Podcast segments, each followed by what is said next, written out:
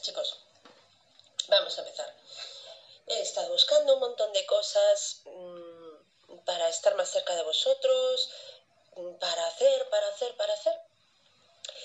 Y esta mañana, por algo que me enviaron, me di cuenta de que a lo mejor eh, lo mejor que teníamos ya estaba hecho. El estar juntos, el compartir momentos. Y eso es lo que me gustaría que hiciéramos. Y voy a intentar eh, que podamos empezar la clase como siempre lo hacíamos. No puedo retomar el libro de mm, Harry Potter. Tengo una copia en casa, pero, pero ese libro quedó en la clase. ¿Vale? Eh, allí quedó y allí estará cuando volvamos. Y lo vuelvo a coger. He decidido que eh, vamos a comenzar un libro nuevo. Un libro que me viene dando vueltas en la cabeza desde hace unos días. Eh, porque me gustaría que la lectura sirviera para llevarnos a lugares en estos días que, nuestra, que nuestra imaginación nunca ha tocado. para llevaros a lugares maravillosos que en otros momentos no podríamos visitar. Os voy a empezar a leer un libro que leí de pequeña, de un, de un escritor que a mí me gustaba mucho y del que leía mucho de pequeña. Eh, el escritor eh, se, llama, se llamaba Julio Verne y el libro es eh, La Vuelta al Mundo en 80 días. Comienzo. En el año 1972, la casa número 7 de Savile Row, Burlington Gardens, donde murió Sheridan en 1814, estaba habitada por Phileas Fogg, quien, a pesar de que parecía haber tomado el partido de no hacer nada que pudiese llamar la atención, era uno de los miembros más notables y singulares del Reform Club de Londres. Por consiguiente, Phileas Fogg, personaje enigmático y del cual solo se sabía que era un hombre muy galante y de los más cumplidos gentlemen de la alta sociedad inglesa, sucedía a uno de los más grandes oradores que honran a Inglaterra. Decíase que se daba un aire a lo Byron. Su cabeza se entiende, porque en cuanto a los pies no tenía defecto alguno. Pero a un Byron de bigote y patillas, a un Byron impasible que hubiera vivido mil años sin envejecer. Phileas Fogg era inglés de pura cepa, pero quizás no había nacido en Londres. Jamás se le había visto en la bolsa, ni en el banco, ni en ninguno de los despachos mercantiles de la City.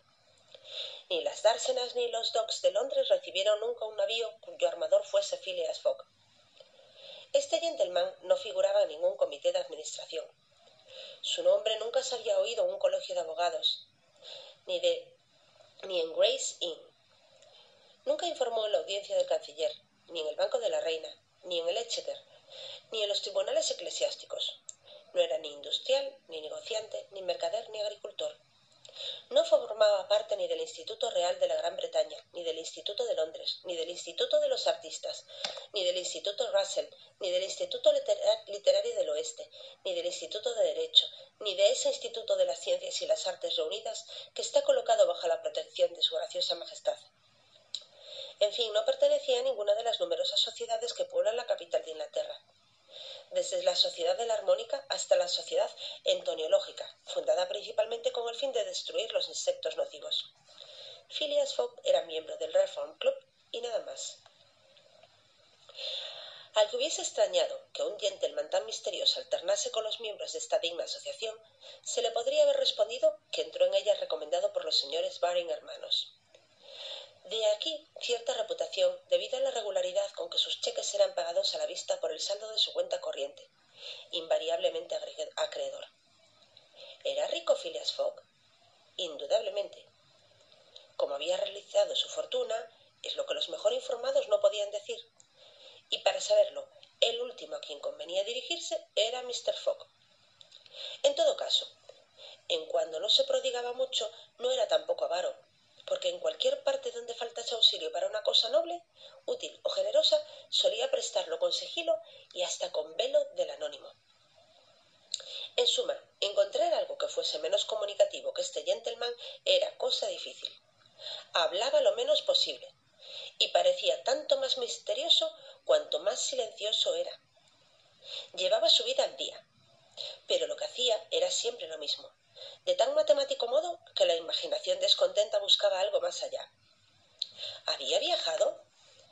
Era probable, porque poseía el mapa mundi mejor que nadie. No había sitio, por oculto que pudiera hallarse, del que no pareciese tener un especial conocimiento. A veces, pero siempre en pocas y breves, claras palabras, rectificaba los mil propósitos falsos que solían circular en el club acerca de viajeros perdidos o extraviados. Indicaba las palabras las probabilidades que tenían mayores visos de realidad, y a menudo sus palabras parecían haberse inspirado una doble vista.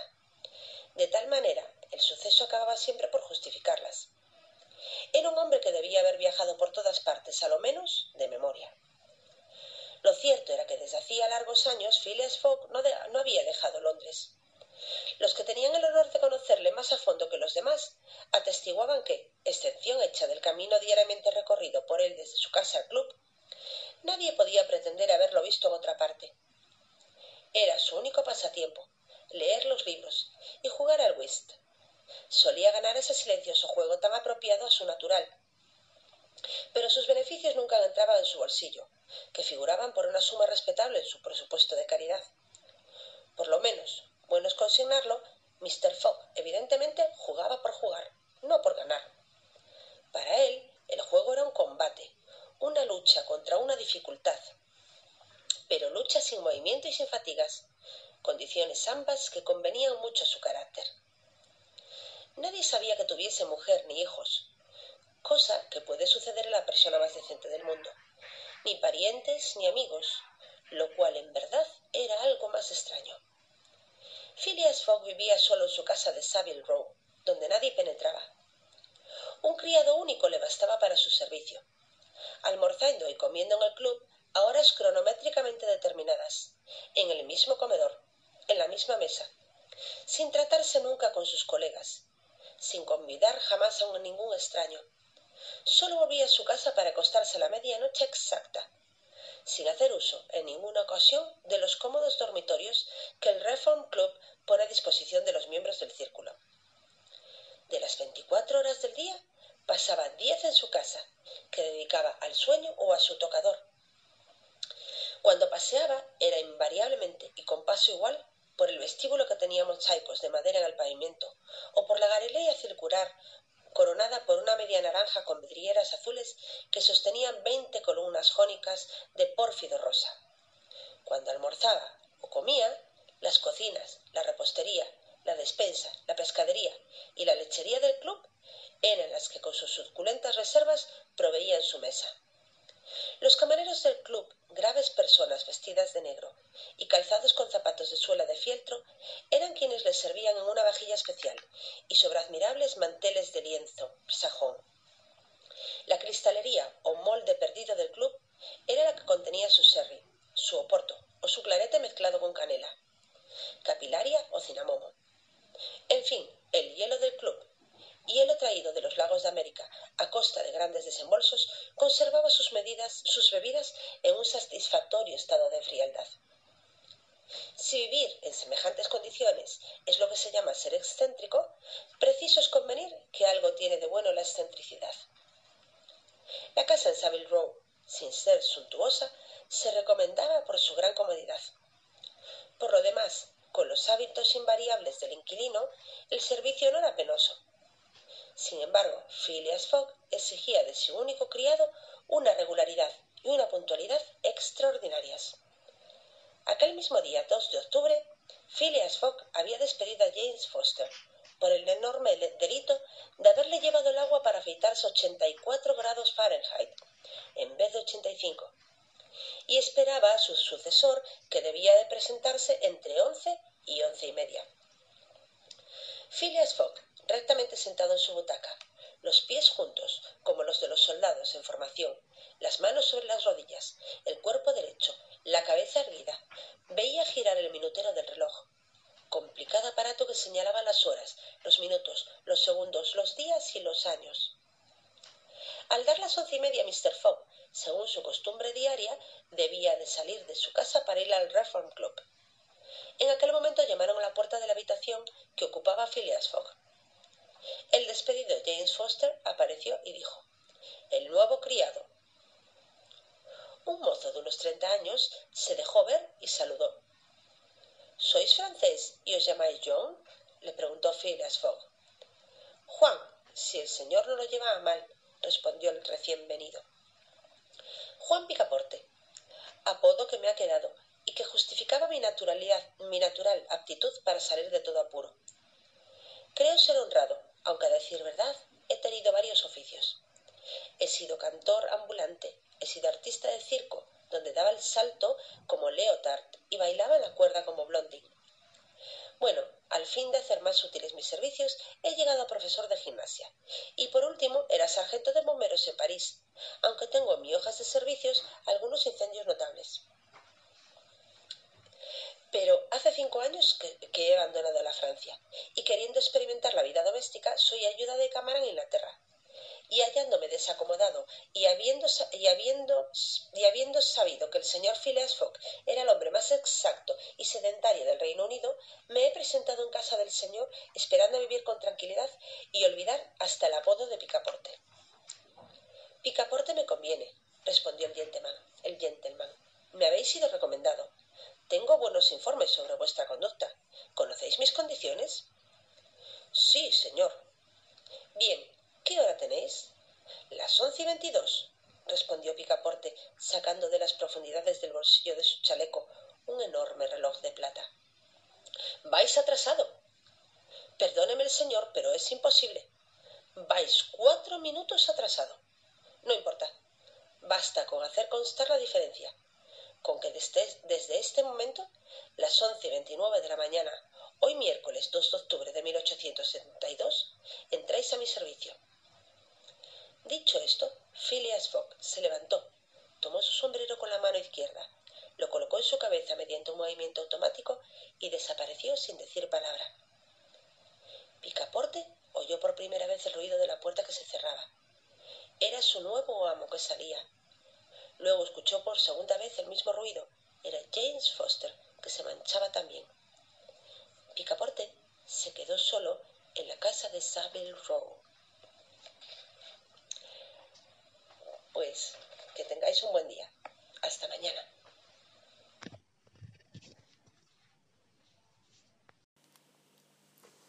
Buenos días. A fe mía, Decía, para sí Picaporte, algo aturdido al principio, he conocido en casa de Madame Tussaud personajes de tanta vida como mi nuevo amo. Conviene advertir que los personajes de, de Madame Tussaud son unas figuras de cera muy visitadas y a las cuales verdaderamente no les falta más que hablar. Durante los cortos instantes en que pude entrever a Phileas Fogg, Picaporte había examinado rápida pero cuidadosamente a su futuro amo. Era un hombre que podía tener unos cuarenta años, de figura noble y arrogante, alto de estatura, sin que lo afease cierta ligera obesidad, de pelo rubio, frente tersa y sin señal de arrugas en las sienes, rostro más bien pálido que sonrosado, dentadura magnífica. Parecía poseer, en el más alto grado, eso que los fisonomistas llaman el reposo, la acción, facultad común a todos los que hacen más trabajo que ruido. Sereno, flemático, pura la mirada, inmóvil el párpado. Era el tipo adecuado de esos ingleses de sangre fría que suelen encontrarse a menudo en el Reino Unido, y cuya actitud, algo académica, ha sido tan maravillosamente reproducida por el pincel de Angélica Kaufmann. Visto los diferentes actos de su existencia, este gentleman despertaba la idea de un ser bien equilibrado en todas sus partes, proporcionado con precisión, y tan exacto como un cronómetro del Leroy o de Van Show, porque, en efecto, Phileas Fogg era la exactitud personificada, lo que se veía claramente en la expresión de sus pies y de sus manos, pues que en el hombre, así como los animales, los miembros son órganos expresivos de las pasiones. Phileas Fogg era de aquellas personas matemáticamente exactas, que nunca precipitadas, y siempre dispuestas, economizan sus pasos y sus movimientos, atajando siempre, nunca dando un paso de más. No perdía una mirada dirigiéndola al techo, no se permitía ningún gesto superfluo, Jamás se le vio ni conmovido ni alterado. Era el hombre menos apresurado del mundo, pero siempre llegaba a tiempo. Pero desde luego se comprenderá que tenía que vivir solo, y por decirlo así, aislado de toda relación social. Sabía que en la, vía, en la vida hay que dedicar mucho al razonamiento, y como el razonamiento entorpece, no se rozaba con nadie. En cuanto a Juan, alias Picaporte, verdadero parisiense de París, durante los cinco años que había habitado en Inglaterra, desempeñando la profesión de ayuda de cámara, en vano había tratado de hallar un amo a quien, podía a quien poder tomar cariño. Picaporte no era, por cierto, uno de esos frontines o mascarillos que altos los hombros y la cabeza, descarado y seco al mirar, no son más que unos bellacos insolentes. No. Picaporte era un guapo chico de amable fisonomía y labios salientes, dispuesto siempre a saborear o acariciar un ser, acariciar, un ser apacible y servicial, con una de esas cabezas redondas y bonachonas que siempre gusta encontrar en los hombros de un amigo. Tenía azules los ojos, animado el color, la cara suficientemente gruesa para que pudieran verse sus mismos pómulos, ancho el pecho, fuertes las caderas, vigorosa la musculatura, y con una fuerza hercúlea que los ejercicios de su juventud habían desarrollado admirablemente. Sus cabellos castaños estaban algo enredados. Si los antiguos escultores conocían dieciocho modos distintos de arreglar la cabeza de Minerva, Picaporte, para componer la suya, solo conocía una. Con tres pases de batidor estaba peinado. Decir si el genio expansivo de este muchacho podía venirse con el de Phileas Fogg es cosa que prohíbe la prudencia elemental. ¿Sería Picaporte ese criado exacto hasta la precisión que convenía a su dueño? La práctica lo demostraría. Después de haber tenido, como ya es sabido, una juventud algo vagabunda, aspiraba al reposo. Había oído ensalzar el metodismo inglés y la proverbial fialdad de los gentlemen, y se fue a buscar fortuna a Inglaterra pero hasta entonces la fortuna le había sido adversa. En ninguna parte pudo echar raíces. Estuvo en diez casas y en todas ellas los amos eran caprichosos, desiguales, amigos de correr aventuras o de recorrer países, cosas todas ellas que ya no podían convenir a Picaporte. Su último señor, el joven Lon Lonsferry, miembro del Parlamento después de pasar las noches en los Oysters Rooms de Haymarket, volvía a su casa muy a menudo sobre los hombros de los policemen. Queriendo a Picaporte, ante todo respetar a su amo, arriesgó algunas observaciones respetuosas que fueron mal recibidas y rompió. Supo el interín que Phileas Fogg buscaba criado y, y tomó información de este caballero. Un personaje cuya existencia era tan peculiar que no dormía fuera de casa, que no viajaba nunca, ni un día siquiera. Se ausentaba, no podía sino convenirle. Se presentó y fue admitido en las circunstancias ya conocidas.